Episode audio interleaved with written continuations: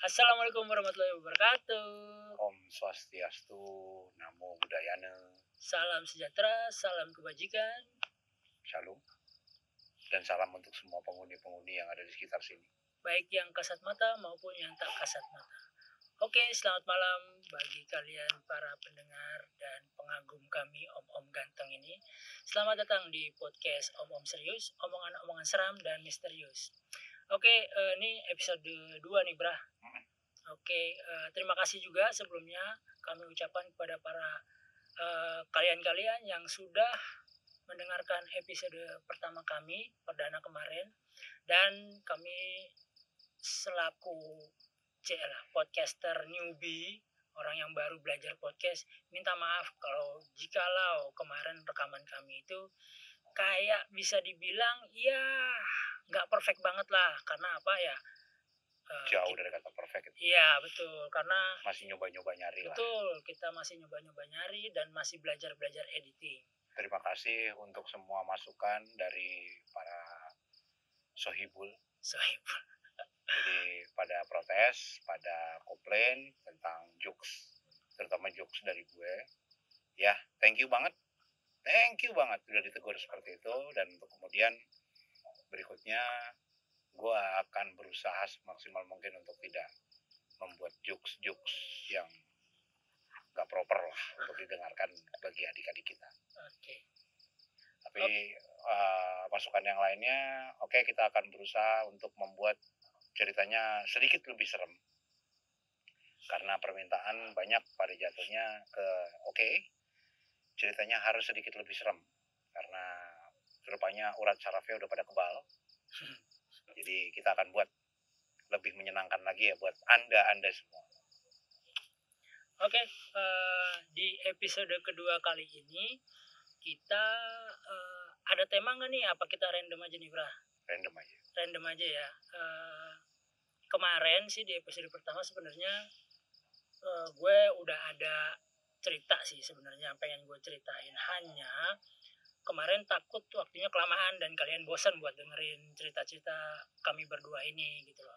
Apalagi ya kita kan ngerti juga lah kita udah uzur gitu takutnya jok-jok kita ini nggak kena di kuping kalian di hati kalian dan di pikiran kalian gitu ya bra Iya, tapi ternyata pada protes kurang. kurang Oke, kita naikkan intensitasnya menjadi yang sedikit mengerikan.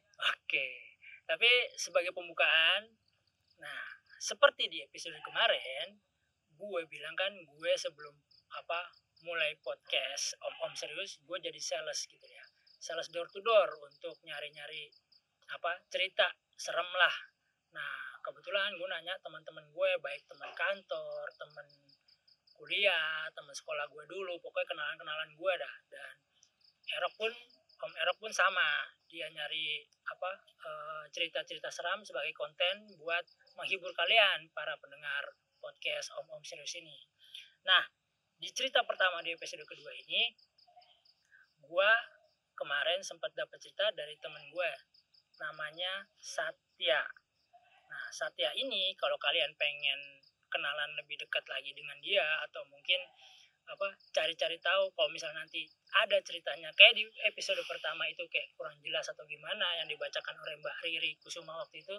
Kalau kalian masih ingat ya di episode pertama itu kan tuh nggak nggak nggak jelas tuh kurang jelas. Walaupun ceritanya sebenarnya menarik dan bikin orang penasaran tapi mungkin alurnya jadi orang jadi nggak gimana gitu ya. Nah di episode kali ini kalau misalnya ada cerita dari Mas Satya ini dan kurang jelas bagi kalian kalian bisa tanyakan langsung ke IG-nya nih di IG-nya di @satya underscore hr ya nah sekalian kalian mungkin bisa silaturahim lah nama-nama teman atau gimana gitu ya bukan begitu bra Sorry, lagi distract ada banyak sekali orang yang nongkrong di sini. oh Orang dalam tanda kutip. oh Kebetulan situasinya kami pindah lokasi berada di sebuah pinggiran kali daerah Pondok Gede. Ya kalau kalian tahu, mungkin di sini dekat dengan lubang buaya. Banyak pohon pisang, ada pohon asem, ada pohon pete, dan ya seperti suku-suku lainnya yang mempunyai mitos sendiri di mitosnya wilayah Betawi pohon asam identik dengan titik titik titik titik titik titik titik ya pakai k titik, titik oh ya titik ya just to jangan make sure aja. jangan sampai diganti menjadi plesetan tolong. Oke siap. Karena ini yang nongkrong semuanya pada merhatiin semua. Oke siap. Ja for your information ya uh, Om Erok ini dia diberi apa ya kelebihan. Kelebihan. Dia bisa merasakan ya seperti kehadiranmu. Iya kehadiran Paketos tem- teman-teman kita yang tak kasat mata dia bisa merasakan. Oke, lanjut ke cerita ya. Jadi gue sebenarnya sedikit worried nih bar, kalau sekiranya lo tiba-tiba ngomong ada udah temen gua, nih. udah gue bikin pagar tenang aja oh gitu, oke thank you. bikin pagar guys. gila nyemen tulang besi kuli bet gua Ceker ayam, ceker ceker rem itu soto ceker beneran gue taruh. Oke, lanjut ya ke cerita tadi dari Mas Satya. Ini dia kirim cerita. Jadi dulu waktu dia kuliah tahun 2000-an lah.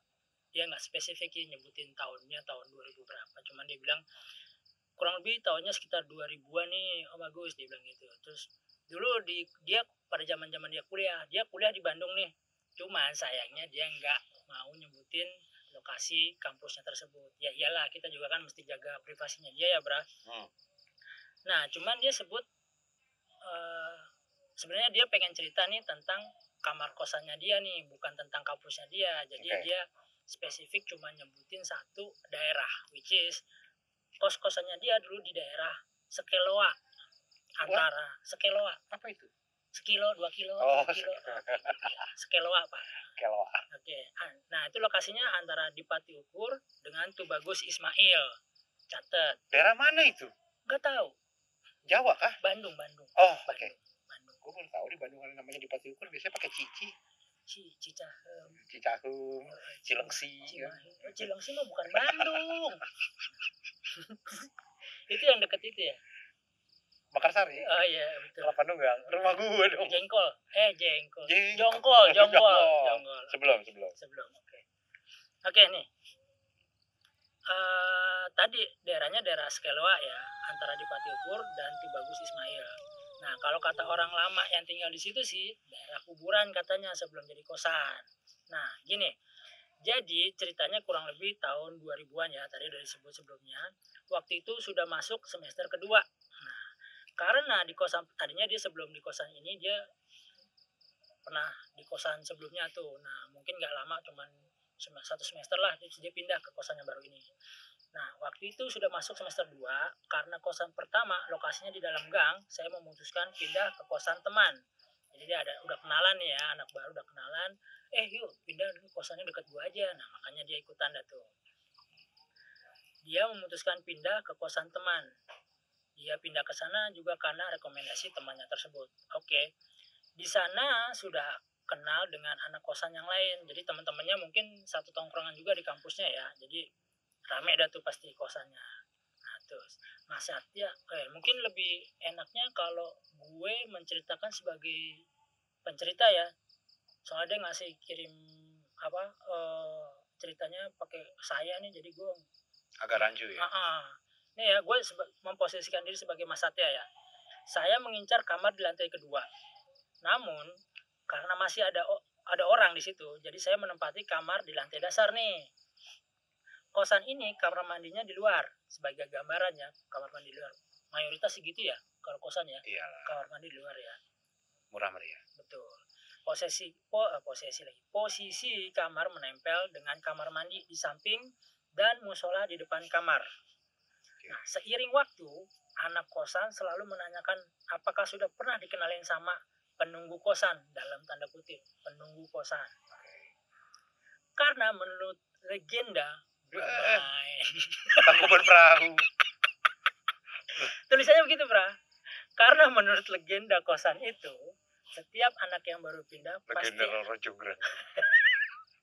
Nanti pasti tuh di kos-kosannya apa kabar kisanak? Gitu. Sampurasun Sampai sampai Rampes kurang lebih seperti itu. ada berapa kumbar Oke, lanjut ya. Karena menurut legenda kosan itu, setiap anak yang baru pindah pasti akan mengalami pengalaman spiritual. Uh. Dan saya selalu bilang, belum pernah. Gitu. Nah, beberapa bulan memang nggak ada apa-apa. Jadi dia setelah beberapa bulan tinggal di kosan tersebut, dia nggak ngerasain apa-apa. Oke. Sampai suatu waktu saya sakit. Nah, saya sakit, badan panas, demam, dan pilek. Saya terpaksa istirahat di tempat tidur karena memang pusing apabila bangun dari tempat tidur. Iyalah Oke, biasa memang kalau memang sakit lemes. gitu ya. Betul. Nah, ketika itu sudah malam. Teman kosan menawarkan apakah mau nitip makan malam atau enggak. Terus dia bilang, titip pecel ayam dong. Sambelnya dikit. Ketika itu Mas Satya bilang gitu ke temannya. Meski lidah sudah mulai pahit, supaya ada nafsu makan, saya minta diberikan sambal. Ya benar sih, biasa kalau orang sakit kan anta ya. Iya. Nah, gitu. Kasih aja Orson. Orson, zaman SD banget itu. Setiap lebaran bagi-bagi Orson. Oh, nggak? itu cuman es batu penuh siram gitu ya. Tapi itu enak gitu loh. Banget. Banget. Kan, Gocap segelas. Mabok deh tuh. Gocap. Nah, gocapnya dalam artian gocap Koin gocap ya kan? koin ya Kerincing-kerincing betul. kan? Bukan gocap lima puluh ribu ya. Ya buat adik-adik sekalian yang belum tidak tahu, tolong tanyakan pada ayah kalian atau kakek kalian itu bagaimana bentuk ucapannya. definisi gocap mungkin Definisi bagi mereka beda dengan definisi gocap Tidak, kalian pada saat ini. Pada saat ini tidak eh, pada zaman dulu itu tidak dalam bentuk kertas, Oke. bentuk koin. Gambarnya burung cendrawasih. gua hafal, Bro. Gua ngumpulin. Oke. Terus terus Oke. Setelah teman kosannya pergi, Mas Satya tidur lagi nih. Oh, gue rancu jadi Mas Satya lagi.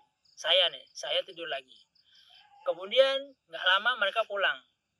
Mungkin waktu itu sekitar jam 10 sampai jam 11 malam. Sambil mengantuk, saya bilang, terima kasih ya, gitu. Dan teman saya menutup pintu kembali. Oh, jadi jam sekitar jam 10, jam 11 dia datang.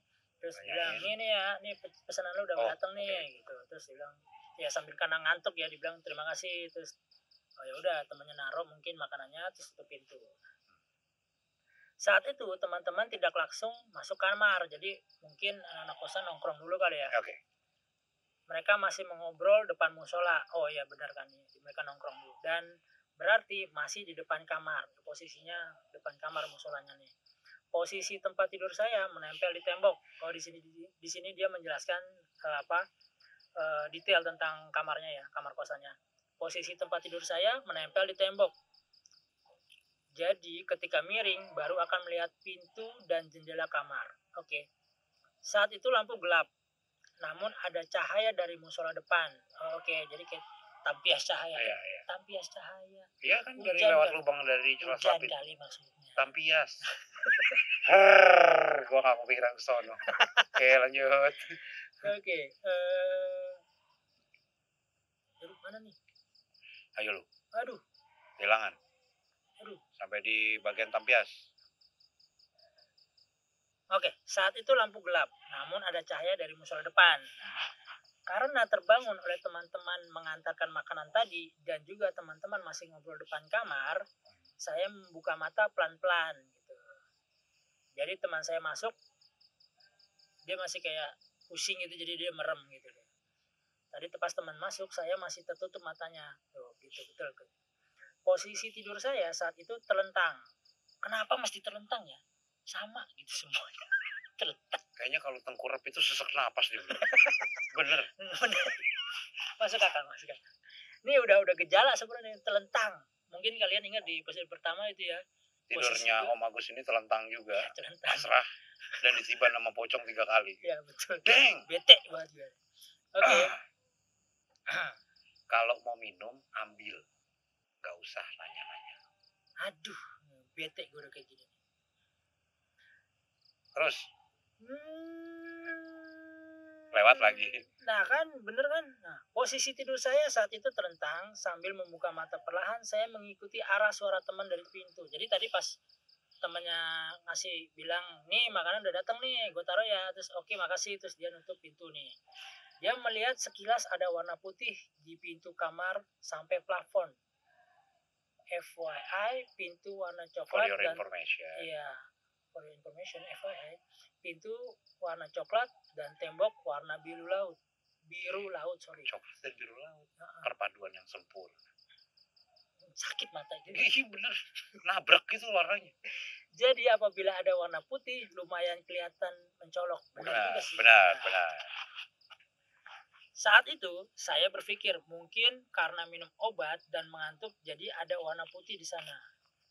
Saya miringkan badan ke arah tembok sambil membuka HP setelah beberapa menit saya balik badan dan warna putih tadi semakin jelas. Ditambah ada warna hitam di bagian atas seperti rambut. Cahaya musola yang sedikit masuk menambah jelas warna hitam dan putih tadi. Mengantuk perlahan mulai hilang. Eh, sorry, mengantuk perlahan mulai hilang. Saya balik badan lagi nih ke tembok. Suara teman-teman masih terdengar sedang tertawa di luar. Jadi depan kamar tadi ya pada nongkrong teman-temannya. Saya berpikir untuk lari buka pintu langsung ke arah teman. Tapi badan masih tidak enak. Saya putuskan balik badan lagi untuk melihat apakah masih ada atau tidak bayangan tersebut yang warna putih tadi ya. Dan ternyata masih ada dong. Warna putih makin jelas memanjang dari atas pintu sampai di bawah pegangan pintu. Nggak sampai lantai sih, cuman tetap itu panjang. berarti melayang ya Betul. Rambut hitam tampak menutupi muka sampai bagian dada. sedako Eh, Alhamdulillah nggak terlihat mukanya. Tetep aja sih serem. kan sadako merayap ya Ah, kalau dia gimana? terbang oke lah Saya berpikir apabila saya lari buka pintu, pasti akan menembus si putih itu karena memang posisinya menempel di pintu dan ventilasi atas pintu. Mau teriak, tapi nanti malah diejek teman kosan.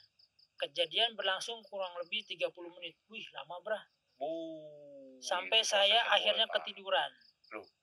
nggak kuat Iya, nggak kuat mungkin. Atau mungkin pingsan. mungkin pingsan Dan paginya, alhamdulillah si putih si putih. Snowy Tintin Kok berarti ini anjing bukan bukan benda itu. Ini anjing nih masih diomongin gue mikirnya malah yang lain? Gue capek-capek mikirin sodako. Dia Kebanyakan- bilang si putih ya seekor anjing. Aduh. Kebanyakan timun.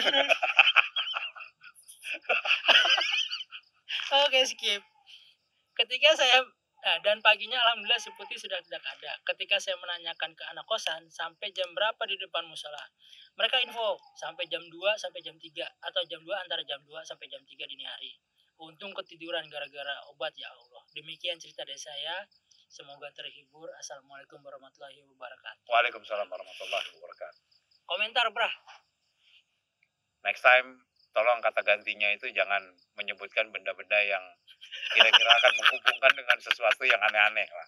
Ini mancing ini Mas Ini- Satya ya. Ini mancing. Jangan ya, tolong ya. Saya itu udah ditegur berkali-kali gara-gara ngomong jorok. Ya salam, dia masih memancing si putih. Aduh, untung gue mikirnya Snowy Tintin. Kan mungkin bisa diganti dengan apa? Apa hiperbola. Benda putih Ya, itu. benda, ah, Atau si bayangan putih, Bayangan lah, bayangan atau si baju putih si dengan rambut putih, putih. gitu. Dang. Oke. Oke, tapi thank you banget, thank you banget dengan ceritanya. Itu buat sebuah cerita yang cukup masuk di akal juga buat kami. Ya, mungkin itu perkenalan ya, Ya, ini pembukaan sih. Pembukaan. perkenalan. Ya, kalau perkenalan biasanya cuma menampakkan diri. Sekali lagi, untuk para listener sekalian, saya memberitahu bahwa makhluk-makhluk halus itu mereka kesepian. Mereka ingin berbicara, mereka ingin ngobrol, mereka ingin nimbrung kalau ada yang asik. Karena semua orang tertarik jika ada yang tertawa. Bahkan mereka pun ingin ikut bagian. Hmm. Jangan terlalu menuduh yang macam-macam kepada mereka, karena mereka sebenarnya tidak jahat, hanya tidak bisa berbicara. Karena Betul. kalau mereka berbicara, mereka akan membuka rahasia alam barzah. Tidak Betul. boleh. Itu dilarang. Udah ada kontrak kali ya. Oh ya, itu kan udah emang kontrak dari zamannya diciptakannya Adam. Tidak boleh. Makhluk halus tidak boleh menceritakan alam barzah. Nah, plus juga betul tadi yang lo bilang Om Merok eh, mungkin dia pengen kenalan dan ya seperti tadi ceritanya Mas Satya tadi ya dia bilang dia kan ditanya tuh sama temannya udah kenalan belum sama penunggu kosan Hmm. ya benar sih emang Dia diajak menja- kenalan ya dia menjaga supaya anak-anak kosan ini tidak melakukan kesalahan-kesalahan yang fatal kan biasanya kos-kosan you know lah Hmm, hmm. bawa-bawa teman bawa-bawa pasangan terus melakukan tindakan-tindakan yang tidak baik dan tidak benar itu kan merugikan Hmm. nah penjaga si penunggu ini tentunya akan sangat sedih kalau melihat itu. Ya memang penampilannya oke lah itu tes. Penampilannya sebenarnya baik kok. Oke. Hatinya baik. Lebih karena mungkin kepancing sama fobia kita kali ya. Ya se- ya, penampakan seperti itu. Kalau itu kebanyakan karena selalu diracuni oleh film-film horor Hmm. ciptaan akal-akalan manusia. Kalau saya sendiri pengalaman selalu melihat yang baik-baik dari mereka karena saya tidak terlalu memikirkan film horor. Hmm, hmm, hmm. walaupun takut takut tetap saya punya rasa takut itu tapi di sini saya tekankan mereka itu sebenarnya memiliki maksud baik ketika berkumpul dan mendekati manusia.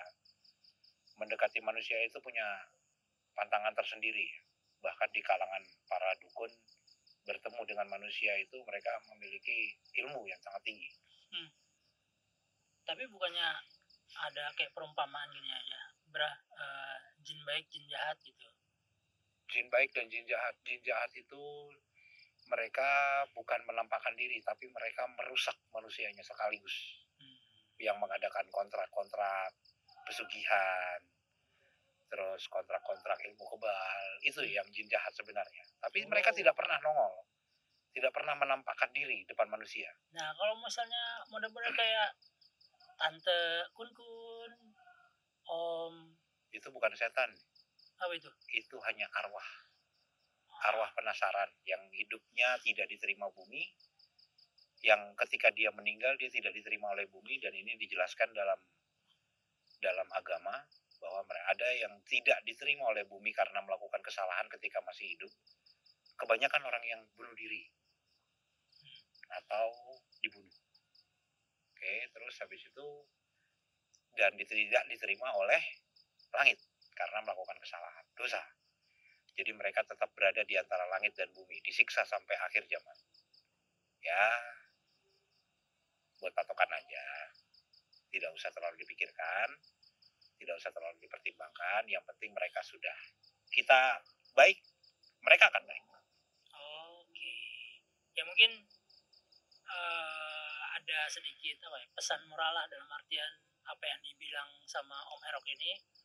Sebagai manusia derajat kita lebih tinggi lah dari Benar. dari mereka-mereka teman-teman inilah dalam artian ini.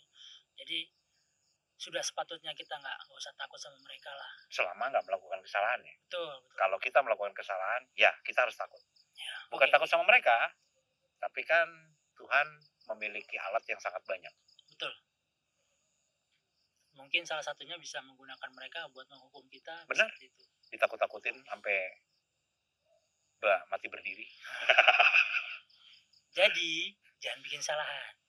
Oke? Oke. Lanjut nih ya. Kebetulan kemarin Mas Satya tuh mungkin dia senang kali di ketika gue tanya, Mas Satya ada cerita horor gak buat kirim-kirim nih? Nanti kalau mau gue bisa share di podcast gue. Ada. Nah, dia semangat banget nih. Dia kirim lanjutannya. hmm boleh Oke, boleh boleh boleh Gue lanjutin ya. Senang. Lanjut. Ini ceritanya masih di kosan ya.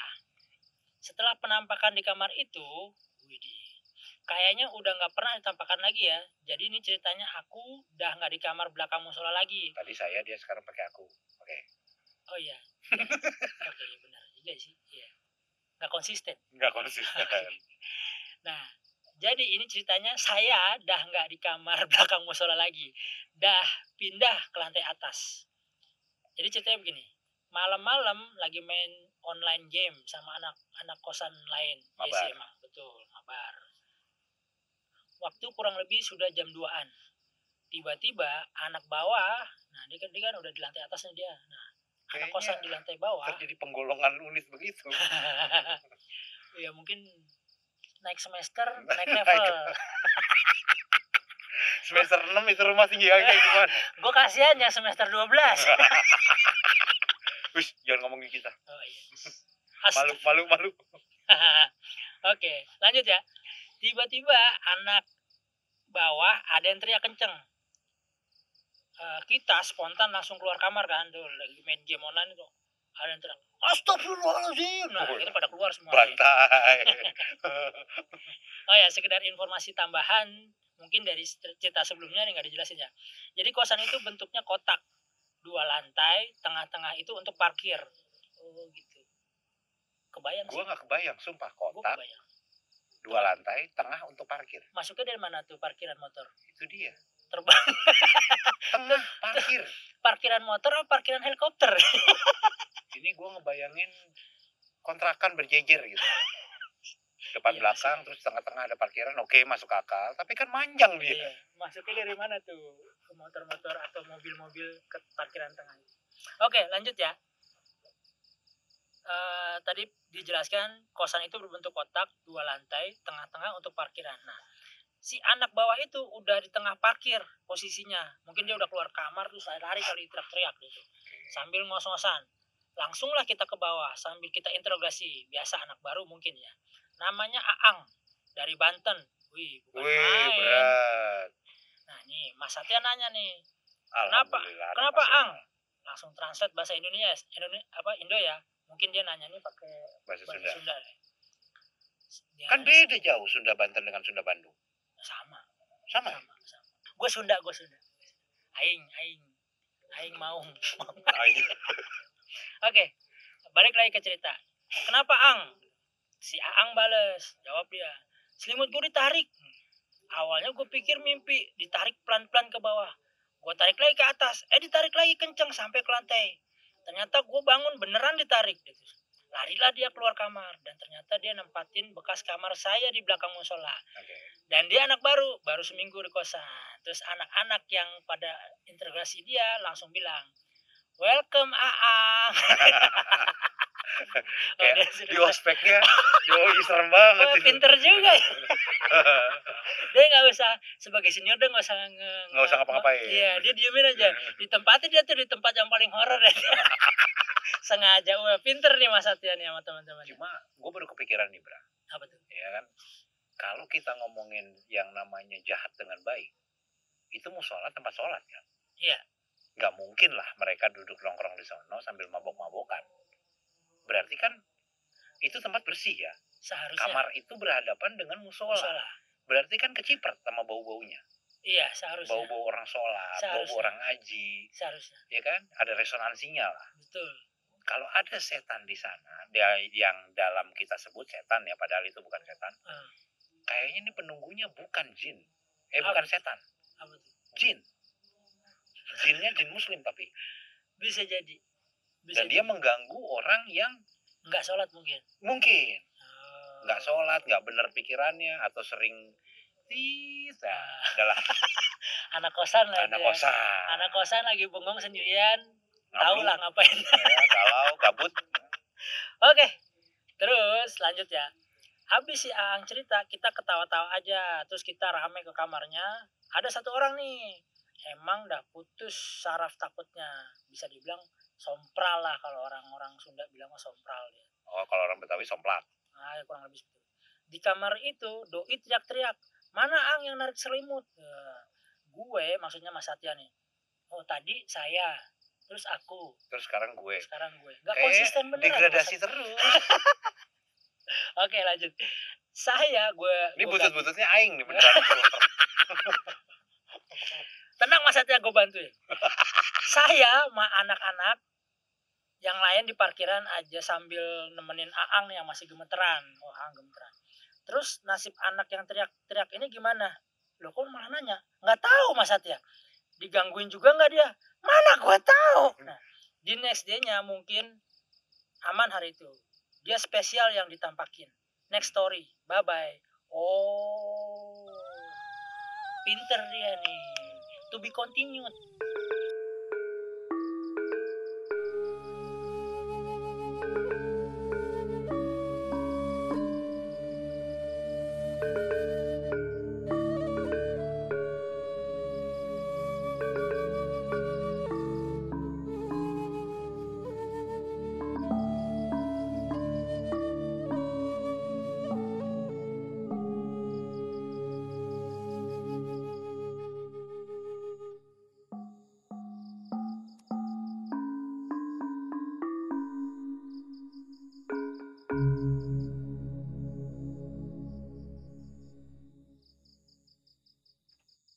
Oke, eh, thank you Mas Satya buat ceritanya nih ya. Dua ceritanya udah awesome banget nih, keren banget.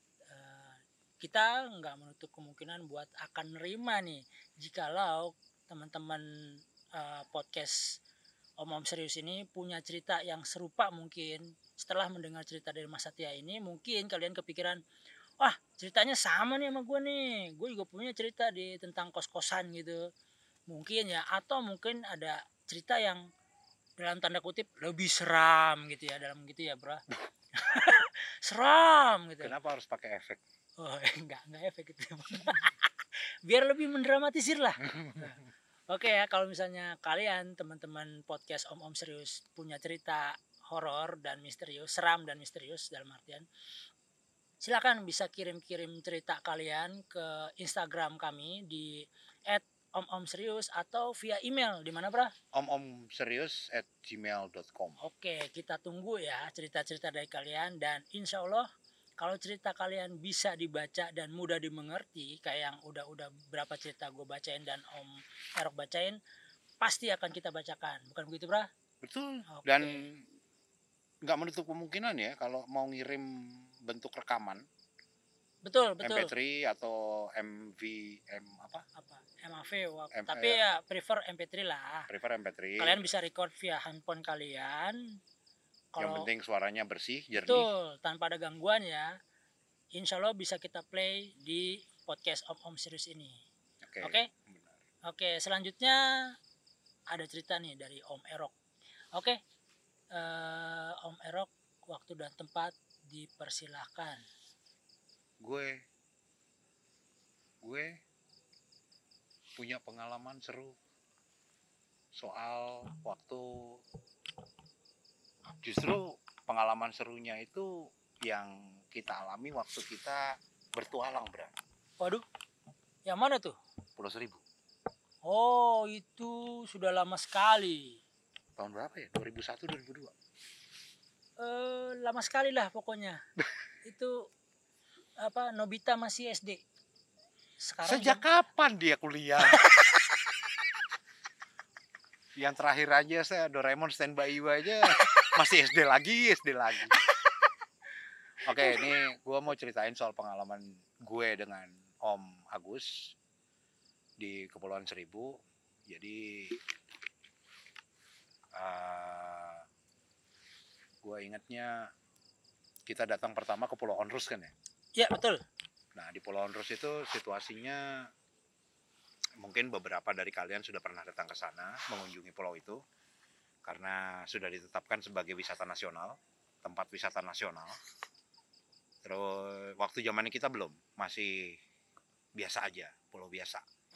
Betul. Dan kita menemukan di sana itu ketika kita datang maghrib ya, Ya, betul. ada maghrib kalau nggak salah kita Berapa datang. kali gue ngomong betul betul betul. Ya. Benar gitu loh sekali-sekali. Iya, betul. Benar. Jadi kita nggak tahu apa yang ada di pulau itu, yang kita tahu cuma banyak pohon dan banyak eh, dinding-dinding aneh.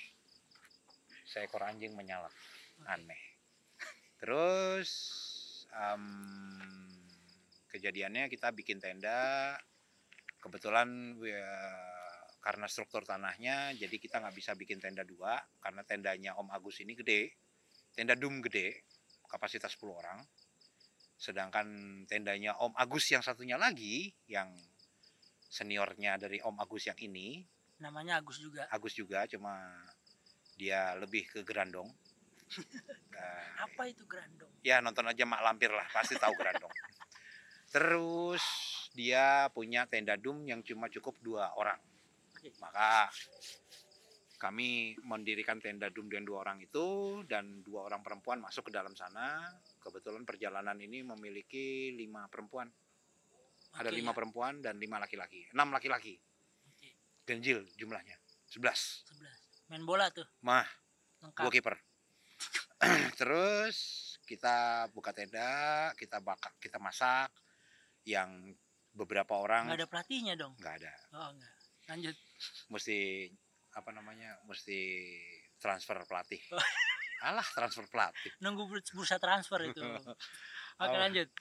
eh Pulau Onrus. gua Tiba maghrib. mikirin bola terus Boy. gara-gara lu kurang Nah, ajar kena kan episode pertama gue kena sekarang gantian kena. terus habis itu gampang eh, Om Agus ini dengan beberapa temennya yang temennya yang maksudnya teman seangkatannya ya Om Fadil, Om Ucup dan Om Agus yang senior itu dia mereka berusaha untuk mancing. Yoi.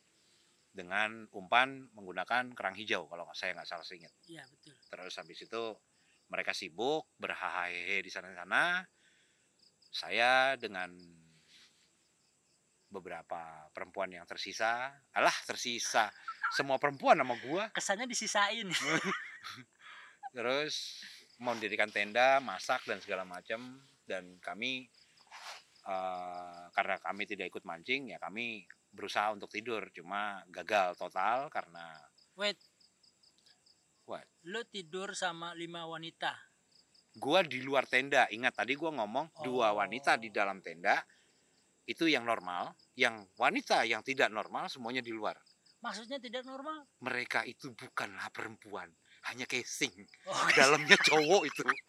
Mereka tidak bisa dibilang perempuan. Oh tante eh Hilmi. tetep tetep. Lu dapet dua kan di di dalam tenda? Ih lah- ogah amat gue. Lah gue batangan semua. Tetap aja. Lo enak bisa mancing main ke laut. Lah? gue ngejagain mereka. Oh. dan mereka tuh komentarnya aneh-aneh.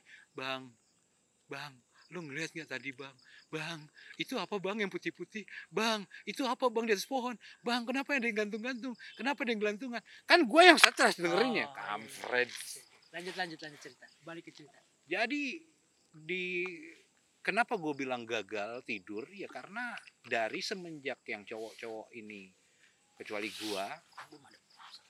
kecuali gua ya apa nongkrongin cewek yang lain kan pada mancing.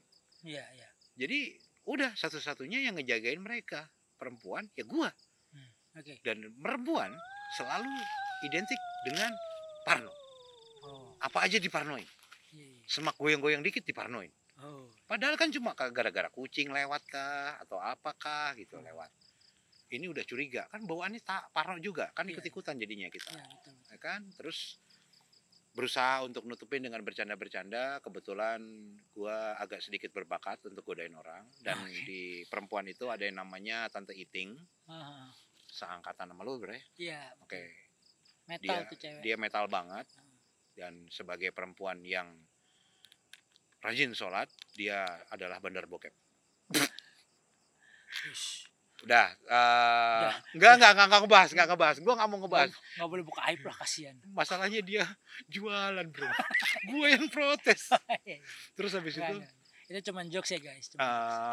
eh, buat tante iting lo tetap keren oke lanjut lanjut. Semoga suami lo nggak mendengar ting oke ting. terus habis itu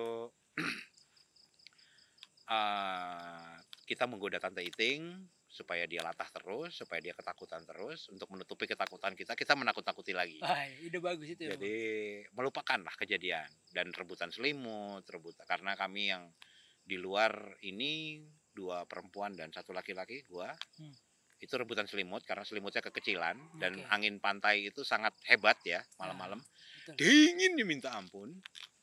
Terus kami rebutan selimut sambil bercanda-bercanda sehingga jam 12 yang mancing pada pulang ya sekitar jam 12 ya bro Iya. terus habis itu mereka sial karena mereka tidak dapat apa pun hanya kehabisan umpan Hmm. dan sebagian umpan yang lain di terpaksa harus digoreng untuk sarapan besok iya betul ya dan eh, kejadian itu ternyata berlanjut Hmm. Eh, ternyata lu katanya dengar ini ya ke Iya. keluarga bule Iya. Jadi mau gue tambahin dong ceritanya. karena Kan keren ada lu yang mau cerita. udah Oke. Sedikit tambahan. Jadi waktu itu buat tambahan doang nih. Jadi tetap Om Yorok yang akan cerita. Sebagai tambahan, gue waktu itu eh, kebetulan karena pulangnya malam jam 12 malam tuh udah nggak dapat space nih buat tidur nih. Jadi asal teman-teman tahu nih, itu kapasitas eh, tenda dom yang gue bawa itu 10 orang, gede gede banget. Cuman ketika gue buka resletingnya tuh buka tuh tenda seret itu tidurnya nggak ada yang benar jadi Ikan asin. mending ikan asin enggak Ikan cuek aja masih lurus ya. ada yang malang ada yang begini bentuk X segala macem lah pokoknya itu nggak ada space lah buat gue ya udah lah karena nggak ada space gue tidur di luar Sumpah gua ngebayangin tidurnya kayak gimana itu. gue tidur di luar pakai sleeping bag. Nah, sleeping bag deket api unggun. Ya, kita bikin api unggun pada saat itu jadi keren lah pokoknya waktu itu. Nah, sekitar jam satuan, entah kenapa, itu kan emang di pulau ya, jadi sekelilingnya tuh pantai dan ada spot di beberapa pantai itu tuh yang pantai maksudnya dalam artian pasir lah, bukan bukan Pasir karang-karang karang. gitu. Nah, nah, ini pas di spot yang deket tenda kita kebetulan, itu sekitar jam satuan gitu deh. Gue denger kayak ada keluarga lagi piknik dan itu keluarga ngomong verboden, pervelen ente. Per- perboden. ya Ah. kurang lebih begitulah gitu kayak kayak apa ya entah ya ya entah nih gua gua nih asumsi gua ya dia ngomong bahasa Belanda gua gua asumsikan seperti itu karena ya ini dia menggunakan bahasa yang gua nggak ngerti pada waktu itu teman-teman jadi Tapi logatnya ketahuan. iyalah Logat-logat betul, Norman. betul. Nah itu eh, mereka lagi berbicara lah. Eh, sekeluarga. Kenapa gue bilang sekeluarga? Gue denger ada suara cowok suara cewek orang dewasa ya sama dua orang cowok cewek anak-anak. Nah ya mereka kayak aktif gitu lagi kayak kayak apa lagi piknik aja di pantai gitu loh. Cuman yang bikin aneh adalah ini jam satu malam coba kalian bayangkan jam satu malam Sebelanda-belandanya mereka Sebel- tetap aja jam satu malam. semetal metalnya mereka. Jadi orang Belanda itu jam satu malam. Jadi aduh gimana ya? Itu bikin gua aneh dan itu bikin gua nggak bisa tidur. Gua risih ya. Gua orangnya risih. Gua bukannya bukannya sombong apa gimana. Gua nggak takut. Cuman ya itu gua keganggu aja sama berisiknya mereka. Gue Butuh bukan- tidur. iya aku butuh tidur. Karena kesel. Mancing gak dapet dapet jadi ketika ada suara berisik itu gue bangun dong gue bangun gue samperin di mana sih ini ada orang apa piknik malam-malam jam satu? Gitu. Gue senterin sekitar nggak ada suara. Dan ketika gue senterin itu suara hilang bener-bener hilang. Hening bener-bener hening. Cuman ada deburan ombak asik. Ah. sea breeze. cuma ada deburan ombak doang jeger jeger jeger gitu kan menerpa karang. Se Bahasa lo puitis banget, bro. Kalah gua. ya itu itu itu yang gue rasakan cuman apa pada saat itu gue nggak nggak nggak tahu tuh ternyata teman-teman yang lain merasakan hal-hal atau gangguan-gangguan yang sekiranya Dan anehnya itu hanya yang mancing yang denger. ya Yang nggak mancing nggak denger. betul Termasuk gua. gue Ucup Fadil sama Agus Grandong itu denger itu siapa sih lagi di pantai Dipi- dipikir itu Erok sama anak-anak cewek pada berenang cuman kalau misalnya mereka yang berenang Kenapa pakai bahasa Belanda? nah Sedangkan yang Belanda, keturunan Belanda, itu masih di dalam tenda. nah betul betul ada Vina ya, ya sama Jaka. betul Lagi ngapain tahu? Tahu ah. itu urusan mereka lah Oke. itu. oke lanjut balik lagi ke Om Erok ya Ya, dan pada saat yang bersamaan sebetulnya gua itu lagi jagain api unggun. Karena gua ngerasa kedinginan satu, yang kedua gua ngerasa nggak tenang karena cewek-ceweknya pada ketakutan semua. Jadi gua berusaha untuk ngebuat pagar pengamanan supaya tidak diganggu. Dalam artian tidak ada yang kemasukan. Ya, gua bukan sok-sok bisa ilmu, cuma gue berusaha lah minta pertolongan sama Allah untuk dijaga. Itu pagar yang gue maksudin. Terus berlanjut sampai pagi kami semua akhirnya bangun tidur bikin sarapan bla bla bla bla minta dijemput sama perahu lagi diantar ke pulau yang kedua. Karena pulau pertama ini bukan perjanjian ya. Kita diantar ke pulau kedua yang sebenarnya bukan pulau untuk tempat bisa camping. Karena itu pulau tujuan wisata sebenarnya. Ada yang punya pulau itu. Ah, ada dermaganya ya ya Bra? ada ada. Ada dermaga. warung juga cuman pas maghrib tutup bukan oh bukannya Itu bukan yang di ya? pulau kayangan yang Oh. sebelahnya sebelumnya pulau pramuka yang kita bakar api unggun gede bukan pramuka sebelahnya Pulau Cipir, Pulau Onrus sama Pulau apa? Pulau Burung. Pulau Burung yang terakhir. Iya, cuman tiga kan. Iya. Cipir, Cipir tuh Kayangan, terus Onrus sama Pulau Burung. Iya. Kita nggak ke Pramuka. Iya. Pramuka rame.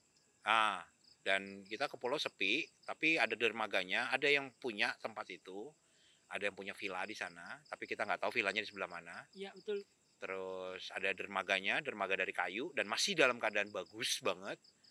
Dermaga kayu yang biasa dipakai di marina. Yang buat disandarin sama kapal-kapal yacht, Hanya orang. Speedboat, speedboat gitu. lah. speedboat gitulah. Jadi tajir mampus yang punya itu. Terus kita datang ke pulau itu, ya pengalamannya nggak ada yang misterius, cuma agak aneh sedikit. Apa namanya? Kita didatengin kucing dalam jumlah yang sangat banyak. Sekitar 20 ekor ya. Iya. Tahu-tahu mereka datang, nongol. Bagi kami aneh, di pulau tidak ada penghuni, tidak melihat villa, tidak melihat rumah, tidak ada penduduk, tapi ada kucing. Dan kucingnya kucing rumah.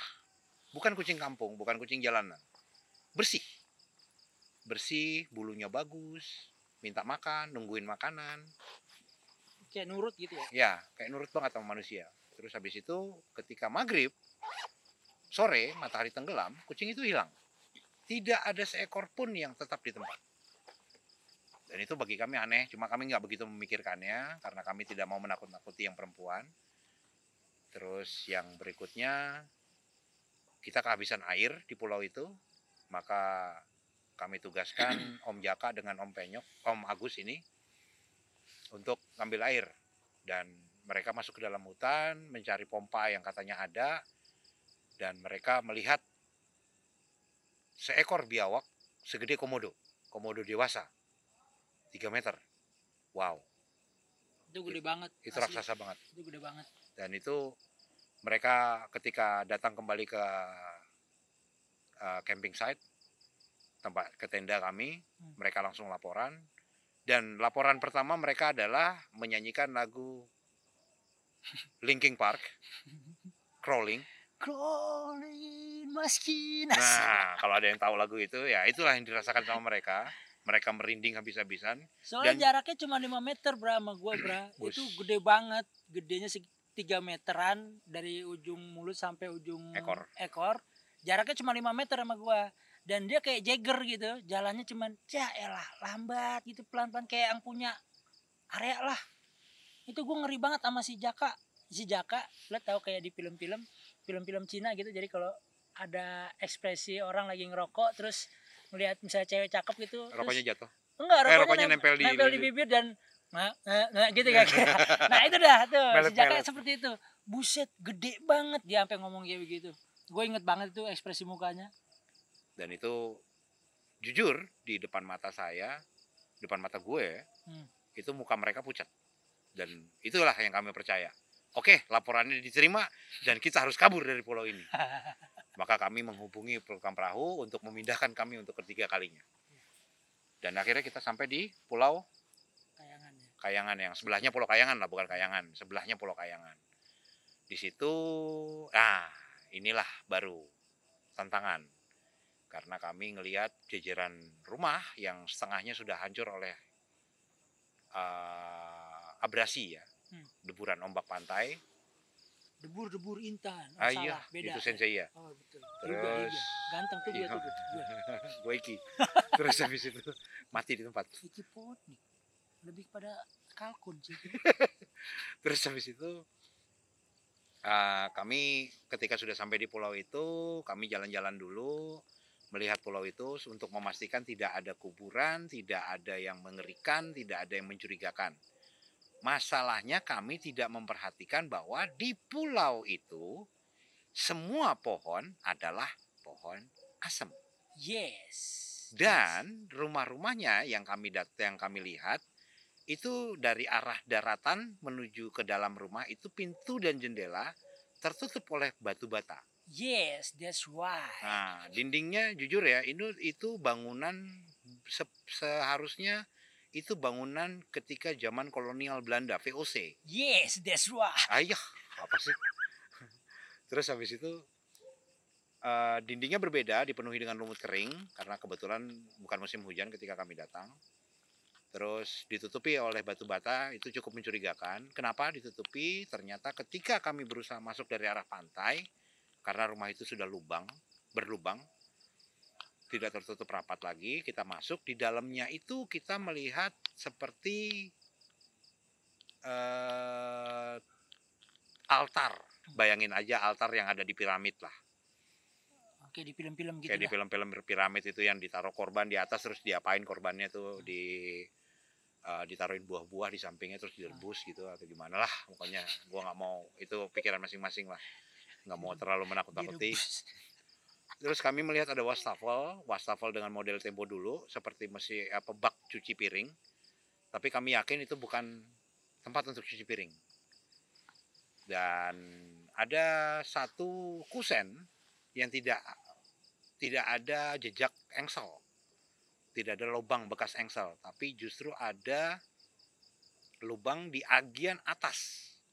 Karena orang-orang zaman VOC dulu nggak mungkin bikin pintu yang bisa bergeser naik seperti buka pintu garasi atau buka pintu toko ya ini kami pikir untuk menggantung pisau gilotin pisau gilotin silahkan dicari di Google gimana bentuknya dan untuk apa silahkan cari sendiri Gue taunya itu apa agar-agar.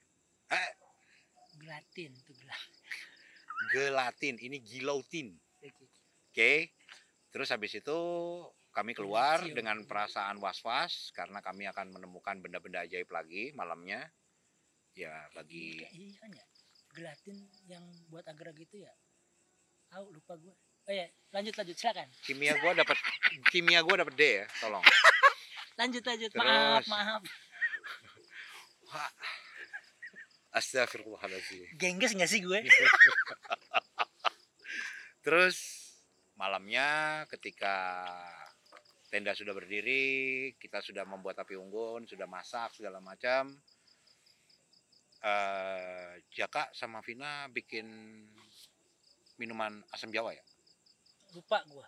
Pokoknya mereka ngumpulin buah-buah asam yang jatuh dan mereka masak asam itu untuk jadi minuman asam ditambah gula merah. Kebetulan kami bawa gula merah juga. Terus yang lebih kocaknya lagi adalah Ag- Om Agus di sini yang di sini ini bukan Agus Grandong ya, tapi Om Agus yang ini itu ngantuk sekitar jam tujuan, Mbak Daisha. Hah? Diem apa? Eh, Bukan gue bukan gue. Itu suara-suara ajaib itu. Tuh kan tuh kan tuh tuh kan. Hi kefarets terus habis itu eh Sebelah kiri tim anjing, sebelah kanan tim kambing. Saut-sautan di sini teman-teman. rupanya mereka sudah tawuran. Saling menantang satu sama lain. Ya satu guk guk guk, sebelah satu me me apa ini? masalahnya yang yang berbunyi semuanya tidak ada bendanya tidak terlihat Oke oke, lanjut lanjut. nah terus habis itu Om Agus ini tidur di sebelah pohon asam seperti yang saya bilang tadi gue bilang tadi itu ada cewek yang namanya Iting super metal dia orang Betawi asli Lo tetap metal kok keting. Nah, dan dia yang paling takut. Dan Agus di sini tidur dengan sleeping bagnya, sepura-pura bangkit seperti apa? Mumi yang bangkit gitu ya, mumi yang dibangkitkan kembali. Jadi pemandangannya cukup menyeramkan, buat eating, bukan buat kami. Kami jadi ketawa-ketawa di situ.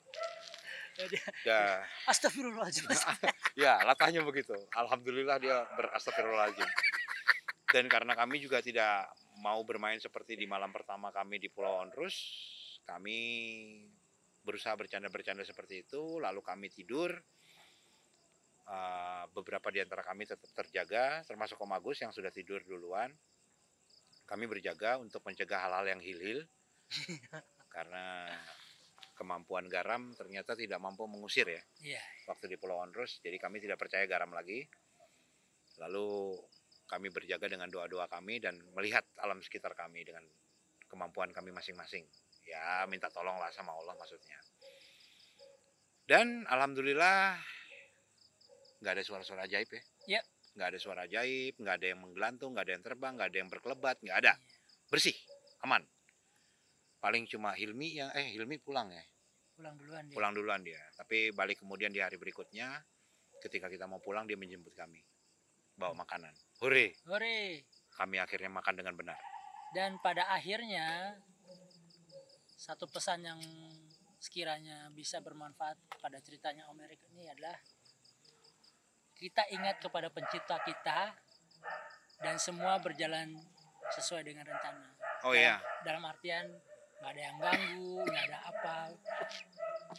Itu sorry ya, itu anjing berisik banget di belakang. kelihatan anjingnya di mana Di belakang. lu yang bilang di belakang gua nggak ngerasa di belakang Oke. Enggak, anyway. enggak, enggak, enggak, belum, belum. Eh, pesan lagi dari gua, ke mana pun lu berada, kalian berada, di mana pun, kapan pun, bagaimanapun keadaannya, nggak usah pakai alasan apa pun. Ketika lu datang ke sebuah tempat yang asing atau baru, please lah, kasih salam. Ya untuk orang Islam kan kita wajib berassalamualaikum ria lah ya. Apalagi itu datang ke tempat-tempat alam yang benar-benar natural Ya betul. Ke gunung kah, ke sungai kah, ke kampung kah, mana pun kamu berada. Di mana pun kamu berada, ketika masuk ke sebuah tempat yang baru, tolong, Assalamualaikum. Assalamualaikum atau dengan, ya dengan salam-salam yang lain lah. Selamat pagi, siang, sore, malam. Salam sejahtera. Ya, menurut kepercayaan kalian. Ya, bukan untuk bermaksud musyrik, tapi kan di mana bumi dipijak, di situlah buminya Allah. Ya, betul. Bumi Tuhan kita, pencipta. Betul. Dan sopanlah untuk tidak mengganggu makhluk lain. Betul. Sekian dari gue. Oke. Eh, horornya di mana, Bro?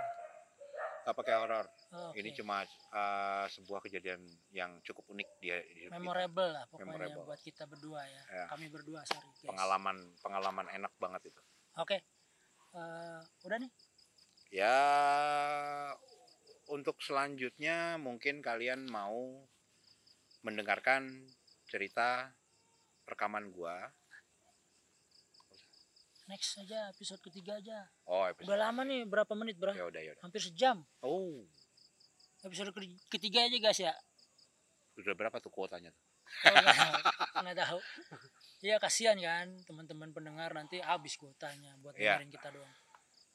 Oke guys, eh, kita close dulu ya di episode kedua ini. Hmm. Jangan lupa eh, buat teman-teman yang mau kirim-kirim cerita seram dan misteriusnya, Pengalaman pribadi. betul pengalaman pribadi, teman-teman kalian, keluarga kalian mungkin, kerabat, eh, apa kolega kalian, silakan share ke eh, Instagram kami, bisa via Instagram kami di @omomserius atau Atau mungkin via email di mana bra? omom serius at gmail.com. Oke, kami Dalam- tunggu ya, kami tunggu ceritanya dan apa eh, insya Allah akan kami bacakan di Ya. episode-episode berikutnya. Oke, Dan ini ada kebetulan ada beberapa listeners yang udah ngubungin gue secara pribadi ya Japri. Mereka punya cerita tapi bingung mau ngomongnya dimulai dari mana. Cerita aja. Nanti kalau bagian menyambung-nyambungkannya biar kami tambah-tambahkan lah komennya. Kalau mau mulai dari mana ya kalau mau dibilang mulai dari mana kami juga nggak tahu kan Iya, situasinya dari betul, mana dari betul. apa mungkin ada yang bekas dari menanjak gunung atau dari datang ke rumah angker atau datang dari rumah paman atau dari ya satu listeners gua mm, datang dari pesantren ya punya cerita Iya, kayak gitu ah. dan itu dia bingung karena banyak sekali pengalamannya dan itu nantilah tapi tolong kalau mau cerita cerita aja kirim ke gue kirim ke kita maksudnya ke. Instagram tadi atau ke email oke, cukup oke. Thank you guys. Eh, akhir kata, wabillahi taufiq wal hidayah. Wassalamualaikum warahmatullahi wabarakatuh.